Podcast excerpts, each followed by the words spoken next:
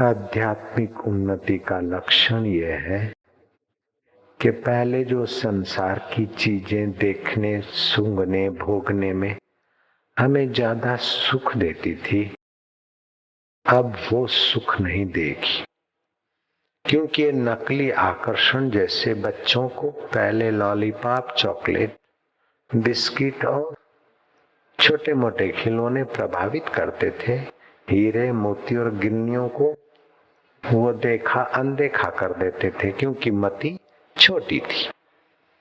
अब आप उन खिलौनों और चॉकलेट लॉलीपॉप को इतना महत्व नहीं देंगे जो बचपन में देते थे।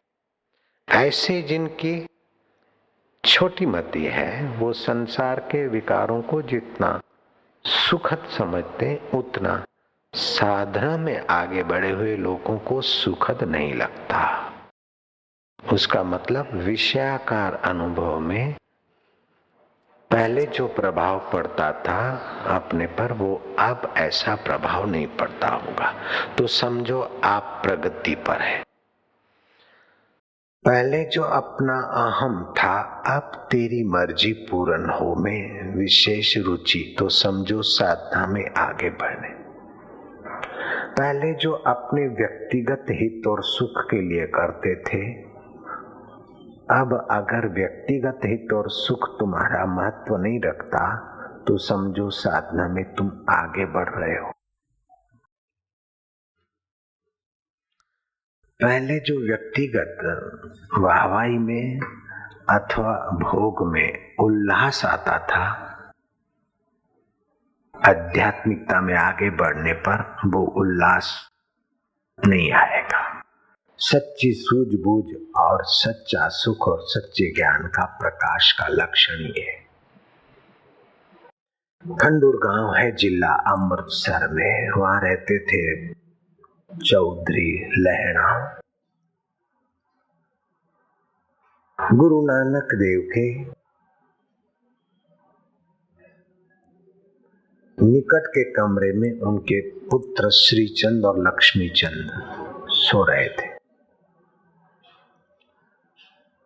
रात्रि के मध्य रात्रि कड़ाके की सर्दी पंजाब की। नानक जी ने आवाज़ लगाई, श्रीचंद श्रीचंद लक्ष्मी चंद आँखें मलते हुए, ठंड में ठुठरे हुए, बोले, क्या है? जाओ नदी पर। मेरा ये कपड़ा धोकर आओ सुखा दो मैं सुबह पहनूँगा। दोनों को आश्चर्य हुआ कि ये कोई कपड़ा धोने का समय और ऐसी ठुठर थी ठंडी में। बोले, सुबह जाएँगे, अभी तो अंधेरा है। आँखें मलते। हा, दवाई लेते हुए जुआनी की नींद में खो गए। लेकिन चौधरी लहना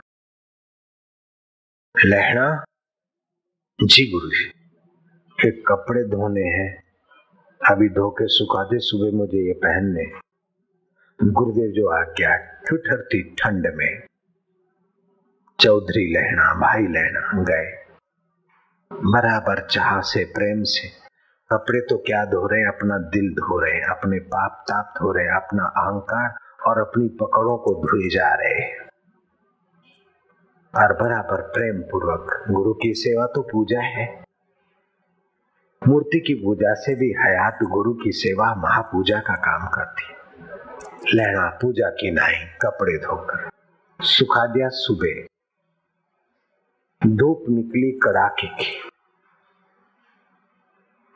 दोनों भाई आए के लाओ कपड़े धोने थे। नानक जी ने अपने बदन पर पहरे कपड़ों पर इशारा करके कहा, कि रात को रात को दो क्या आया है? चौधरी लेना सुखा दिए। अभी मैंने पहने हैं। करतारपुर का काम।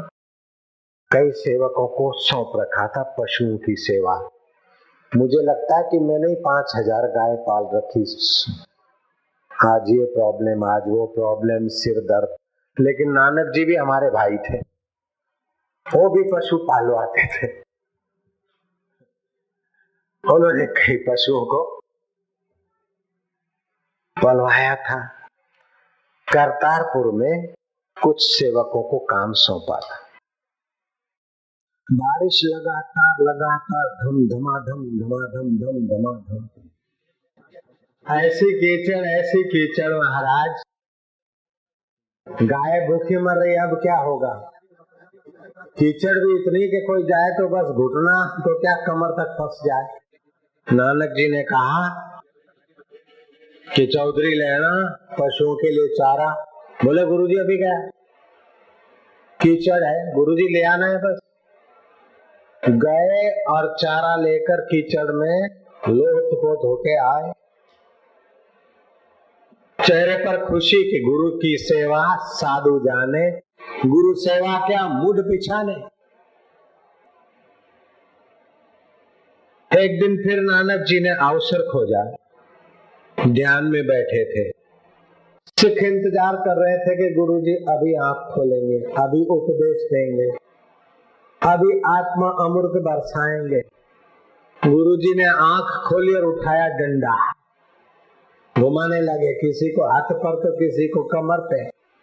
ऐसा पागल का रूप बनाया कि भागे भागे भागे रोज सिर खबर लेना आया लेने को देते गए, लेकिन लेना खड़ा रहा। उग्र रूप गुरु का गुस्से गुस्से में चल दिया। आज गुरु जी को क्या हुआ? क्या पागलपन बढ़ गया है? क्या हो गया ये हो गया? गुस्से गुस्से में गुरु चलते गए, भाई लेना पीछे पीछे। श्रीचंद लक्ष्मी चंद भी पीछे पीछे। दूसरे भी गाँव के लोग पीछे पीछे। जाते जाते गुरु जी शमशान में जा पहुँचे। दोपहर हो गई।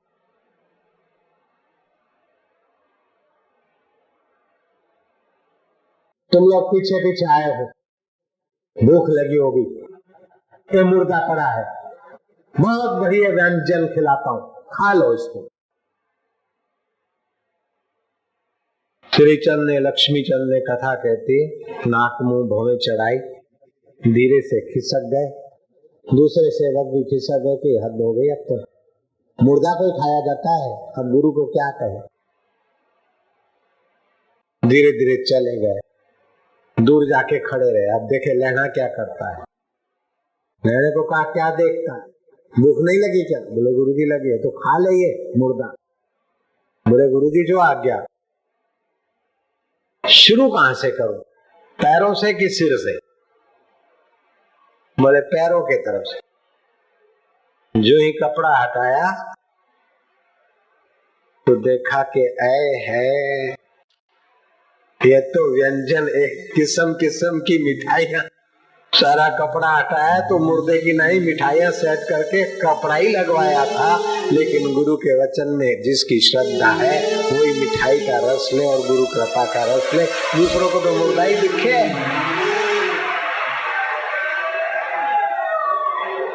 इस प्रकार की कई कसौटियाँ की लेकिन चौधरी लहरा ने कभी फरियाद नहीं की।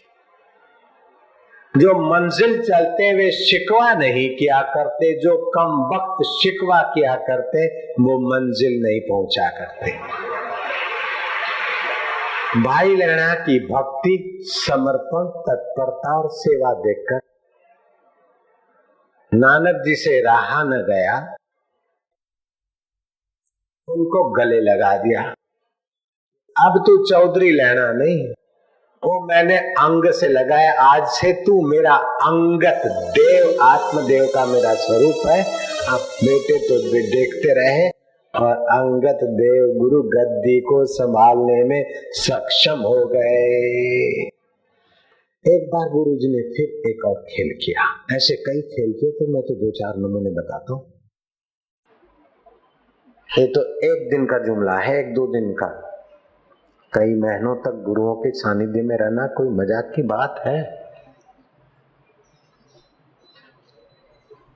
पक्के होंगे, टिकेंगे, कच्चे होते तो बाहर जाते। बड़ा बरसात अब दलदल नहीं, रबड़ा हो गया रबड़ा। कांसे का कटोरा था नानक जी के हाथ में। फेंक दिया। ओ, मेरा कटोरा गिर गया, सी। ओ श्री चंद और लक्ष्मी चंद, पास वाले कमरे में रहता। हो तेरा बड़े में मरेंगे, की करेंगे ऐसे? पड़ा तो पड़ा रहने दो दूसरे सेवक भी देखते रहे कि अब कटोरे के लिए कौन मरेगा? भाई लेना गया। जाए गुरुदेव। इधर उधर इधर धसते गए, पैर घुमाते गए, पकड़ा गए, पैर में। धीरे धीरे कैसे भी करके बाहर आया, कटोरा धो धा के गुरु को पेश कर दिया। पूरा दल दल में, रबड़े में हो गया। बोले गुरु जी सौदा सस्ता है, गुरु की सेवा में सफल हो गया, ये आपकी रहमत है।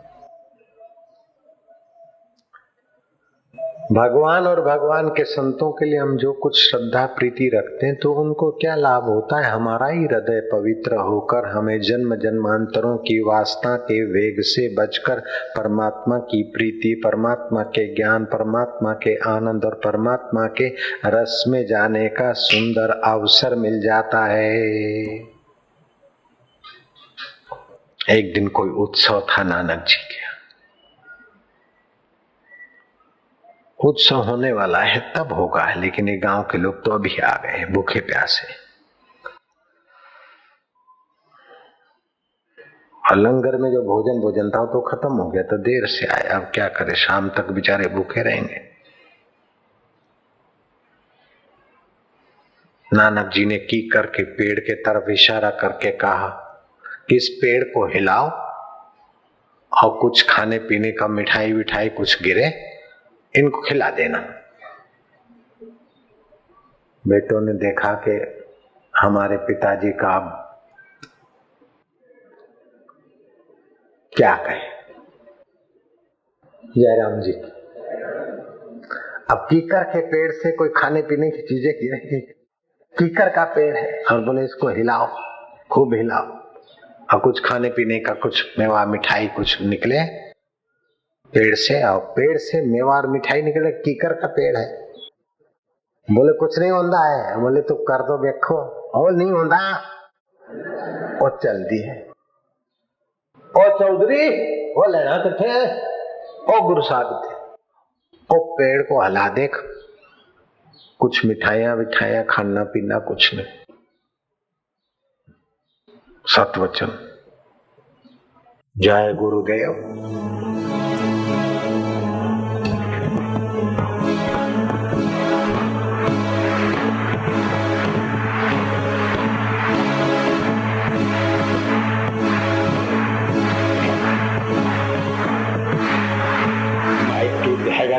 तालियाँ बजाते रहो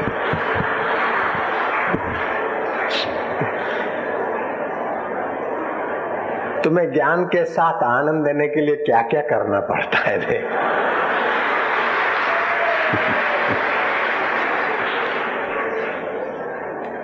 पसीने से तरबतर हो गए, सेवक देखते कि गुरु तो ऐसे ही, लेकिन ये चेले का भी दिमाग खराब होया अभी हिलाए जा रहे अरे, कुछ नहीं होता उत्तर नीचे लेकिन वो तो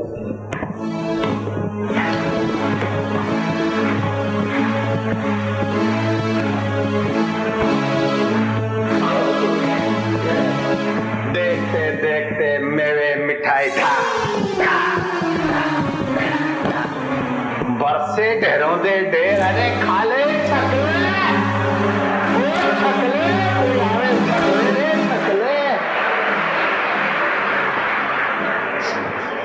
यात्रियों ने छक लिए पूरा प्रभु आराध्या, पूरा जाका नाव नानक पूरा पाइए पूरे के गुरबार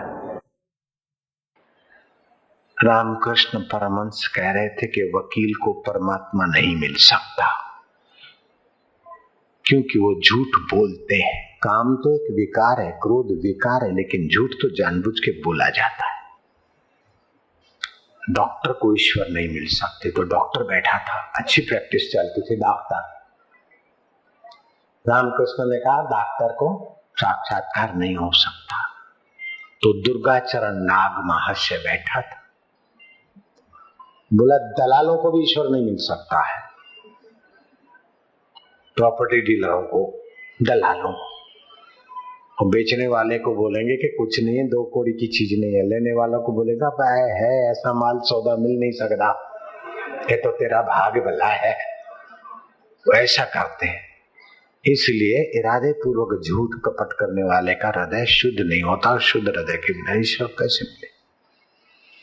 दुर्गा चरण नाग की प्रैक्टिस अच्छी चलती थी डॉक्टर थे गए अपना डॉक्टरी का सारा सामान और डॉक्टरी की किताबें जय गंगे। जिस पेशे से भगवान नहीं मिले, वो पेशा की करना मैनू। उनके पिताजी धार्मिक थे कट्टर भी थे, सिद्धांतवादी। सुना कि ये तो सब गंगा में दे मारा है। बोले, अरे दुर्गाचरण सारा घर का खर्चा और तेरा ये सूट, ये खाना पीना, जिस धंधे से निकलता वो सारा धंधा तू गंगा में चौपट करके आ। अब क्या करेगा? कपड़े कहाँ से सिलाएगा? नंगा फिरेगा? तो कपड़े उतार के खड़े हो गए। लो गुरु जी लो पिताजी, खाएगा क्या? मेढक चबाएगा? कुछ मरा हुआ मेढक पड़ा था। मुँह के आगे रखा, ये भी आज्ञा मानता हूँ। लेकिन ईश्वर को नहीं छोड़ सकता बाप ने हाथ जोड़ लिए कि तेरे को जो करना है सो कर। अब हम नहीं बोलेंगे तुझे। वो दुर्गा चरण, नाग महाशय, रामकृष्ण के, जैसे नानक जी के बाब भाई लहना कबीर जी के सलूका मलुका। ऐसे दुर्गा चरण नाग रामकृष्ण के पक्के भक्त।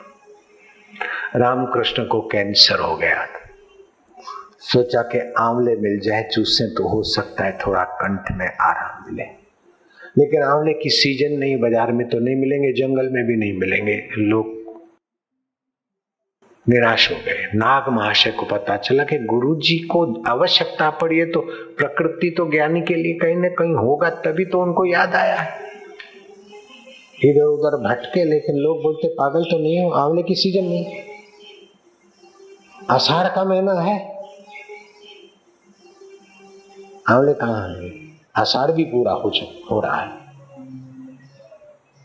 नहीं बोले गुरु जी ने कहा है, देव को ठाकुर को, मेरे ठाकुर जी को आवश्यकता और आंवले होंगे। एक पेड़ नहीं तो दूसरा पेड़, तीसरा पेड़ जंगल में घूमते गए घूमते गए। किसी पेड़ में आंवले के फल कहाँ से आए, वो भगवान जाने, आए और लाए और रामकृष्ण को रखे। तो रामकृष्ण ने कहा, ये उसकी श्रद्धा से प्रकृति ने व्यवस्था कर दी है। ये है सत्य शेष।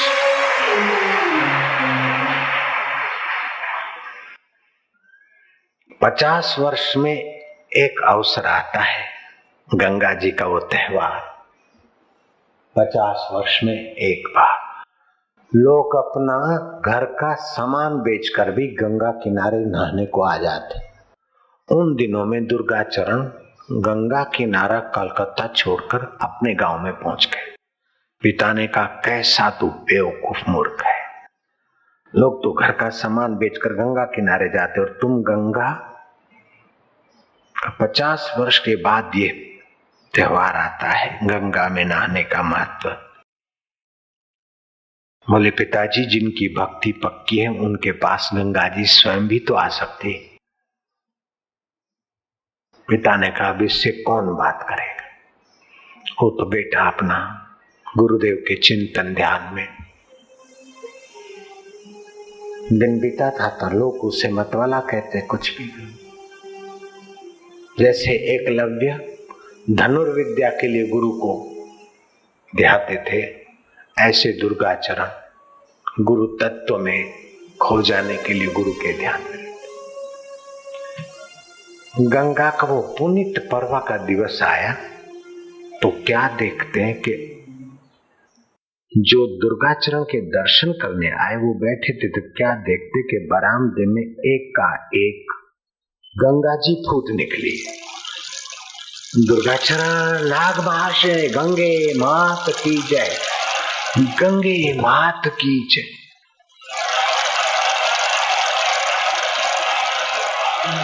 ये क्या हो गया? अड़ोस पड़ोस के लोग नाग महाशय आए, आरती ली पूजा की। जय गंगे माता, माँ जय गंगे माता गंगा जी फूट निकली, सुनाई पड़ा तुमको आवाज़? आई है ना गंगा?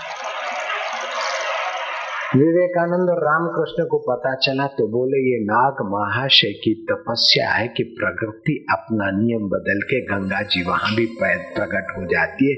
ये गुरु भक्तों की गुरु भक्ति की पराकाष्ठा है। ऐसे निजामुद्दीन ओलिया निजामुद्दीन पुलिया है, निजामुद्दीन का यहाँ डेरा भी है, स्टेशन भी है। निजामुद्दीन ओलिया के पास कोई आया गरीब बाबा। आपके बड़े बड़े भगत हैं।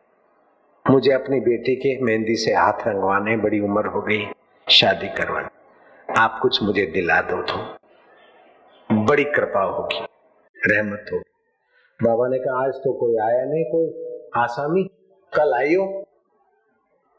कल हुई। इधर उधर नज़र देखी तो कोई आसामी दिखे नहीं। अच्छा कल आइयो। ये दो पाँच कलें बीत गई, लेकिन कोई आसामी दिखे तभी तो। तो आखिर उसने कहा बाबा, आसामी तो कोई आती नहीं, अब क्या करे? बोले, भाई, अब क्या करो? मेरे पास तो कुछ नहीं, मेरी जुत्ती है, ले जा। उसने पहले तो जुत्ती देखिए, पुरानी जुत्ती फकीर की क्या देगी? फिर सोचा, भाई, संत के वचन को तो माने।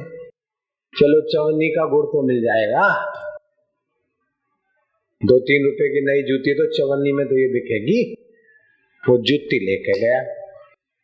जूती लेकर जा रहा था तो वहाँ अफ़गानिस्तान से मंत्री पद से रिटायर होकर पीछे की ज़िंदगी फकीर के चरणों में गुजारकर अपने रूह का उद्धार करूँगा। अमीर खुसरो लौट रहा था। पूरे जीवन की कमाई लेकर चांदी के रुपए थे। चालीस ऊँट भर के ला रहा था। जिसमें एक आदमी में ऊँट पर अपना खाने पीने का सामान था राशन, बाकी उनतालीस ऊँट उसके जीवन भर की मंत्री पद की नौकरी का पगार आदि था। तो वो जा रहा था अमीर खुसरो निजामुद्दीन के तरफ़ और वो वहाँ से लौट रहा था। तो जब पसार हुआ तो देखा कि मेरे फकीर की बू इस आदमी में से आ रही है।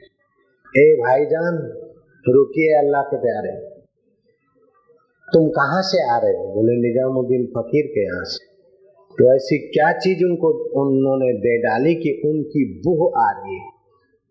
सेवक हज़ारों माइल दूर होते हुए भी गुरु जी के चिंतन से गुरु जी की भूख और गुरु जी के स्वभाव को अपने में संजो लेता है, वो उत्तम सेवक अमीर खुसरो ने कहा भाई, तेरे पास गुरु की कोई चीज़ है क्या?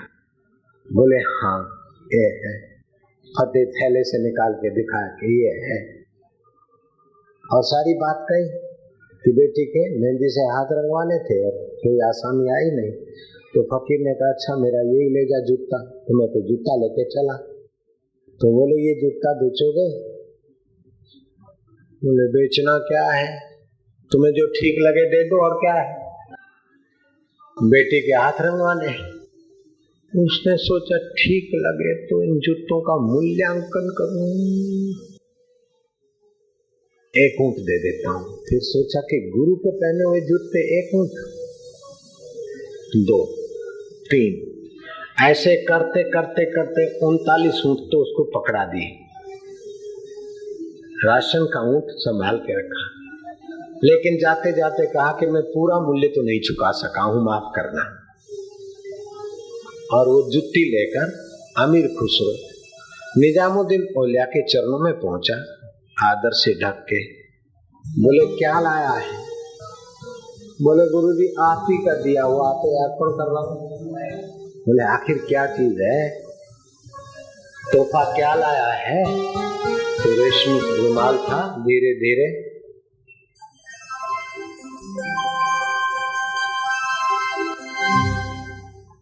अरे, ये रेशमी रुमाल के अंदर मेरा पुराना जूता धक्के लाया, क्या लाया? तो मैंने गरीब को दे रखा था। बोले हाँ। तो क्या उससे छीन लिया कि गुरुजी ने दिया है? क्या दिया है? बोले, मालिक, उसने कहा था कि जो ठीक समझे तो मैं तो ठीक क्या समझू? मेरे मालिक के काम आई हुई चीज़ का क्या मूल्य दू मैं? जीवन भर जो कमाया था मालिक, चालीस ऊँट भर के ले आ रहा था। उनतालीस ऊँट दे डाले। राशन का ऊँट था, खाने पीने का सामान था कपड़े फपड़े थे। वो ले आया। बोले, साले सौदा सस्ता है, ठीक है। एक बार मौज में आकर निजामुद्दीन ने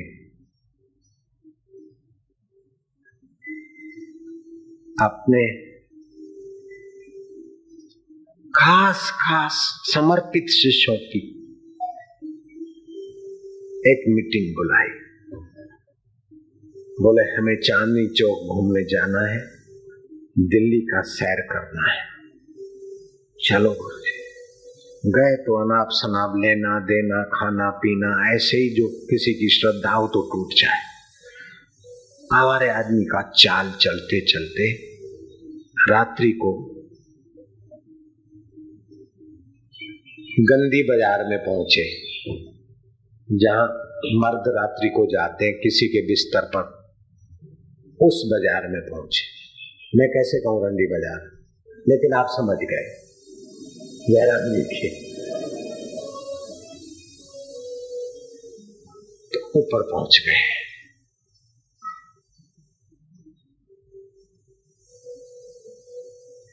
चौबीस नहीं, बाईस चले मैंने पढ़े। उनको कहा मैं आता हूँ। खास अंगत सेवकों ने कहा आज तो हद हो गई। खान पान ये वो तो ठीक, लेकिन अब तो उस फिंदी के पास। मैं आता हूँ, रुके रहना। सर्दी की रात थी। उस भाई ने देखा कि तो फकीर मेरे पास, मेरे मालिक। मेरे ओलिया कैसे मैं तो पल के बिछा दू। क्या हुक्म है? बोले, नानवाई से भोजन मंगवा और शराब की बोतल। मैं भले पानी ले आया, लेकिन शराब की बोतल ऐसे लाए कि जो मेरे बैठे नीचे, उनको शराब की बोतल दिखनी चाहिए और भोजन। लाया गया, खाए, पिए, आराम करते रहे। सेवकों ने देखा कि अभी तक नहीं आए, क्या शराब ने इतना घेरा, क्या उस बाई ने इनको मोहित कर दिया। हद हो गई यार, चलो आपने तो अल्लाह की बंदगी करो, ये तो ऐसे। एक दो गया। फिर झोंके आते गए, बोले, अब ठंड में ठुठर रहे, वो तो गर्मी में चदरिया में बिस्तर पर लेटे होंगे चलो, अपने दूसरा गया, तीसरा, चौथा पत्ता। ऐसे रात होते हो प्रभात होते होते 21 बंदे भाग गए 22 में से। बाकी कितने बचे? एक ओंकार, भाई लहने जैसा अमीर कुसुम निजामुद्दीन सुबह सीढ़ी से उतरे, नज़र घुमाई, अनजान होकर। बोले, क्यों रे अमीर कुसुम ये सब कहाँ गए? बोले, मालिक, रात को 11-12 बजे तक इंतज़ार करके फिर एक एक दो दो कोई एक बजे गया, कोई दो बजे गया। सुबह होते होते तो सब एक एक करके चले गए मालिक। तो बोले, तू क्यों नहीं गया? बोले, मालिक, मैं कहा जाऊँ? मेरा तो इन्हीं कदमों में ठिकाना है।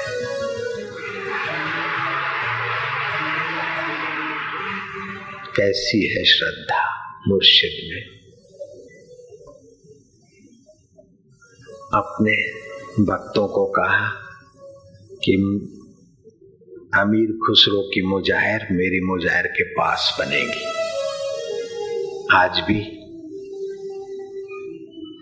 इतिहास साक्षी दे रहा है। गुरु की सेवा साधु जाने, गुरु सेवा क्या ऊँट पिछाने अमीर खुसरो ने गाया,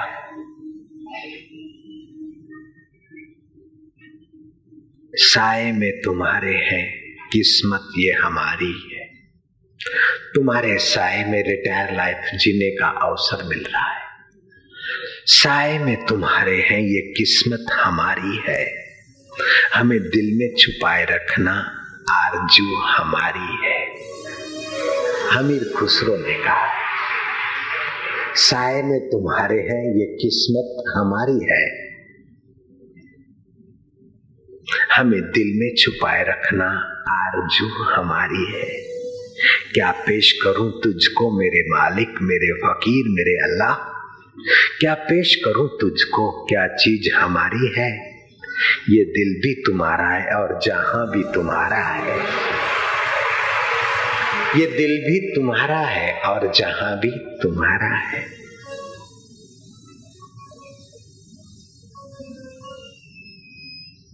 दिलकश तेरा चेहरा है, सूरत बड़ी प्यारी है।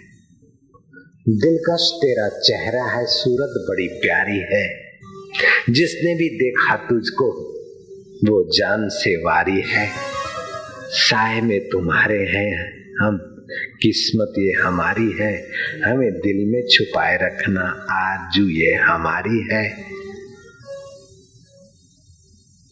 क्या पेश करूँ तुझको, क्या चीज़ हमारी है? ये दिल भी तुम्हारा है, और जहाँ भी तुम्हारी है दिलकश तेरा चेहरा है, सूरत बड़ी प्यारी है, जिसने भी देखा तुझे, वो जान से वारी है। सत शिष्य को सतगुरु में क्या दिखता है, किसी सत शिष्य से पूछ। भक्त को भगवान में क्या दिखता है, भक्त से पूछ।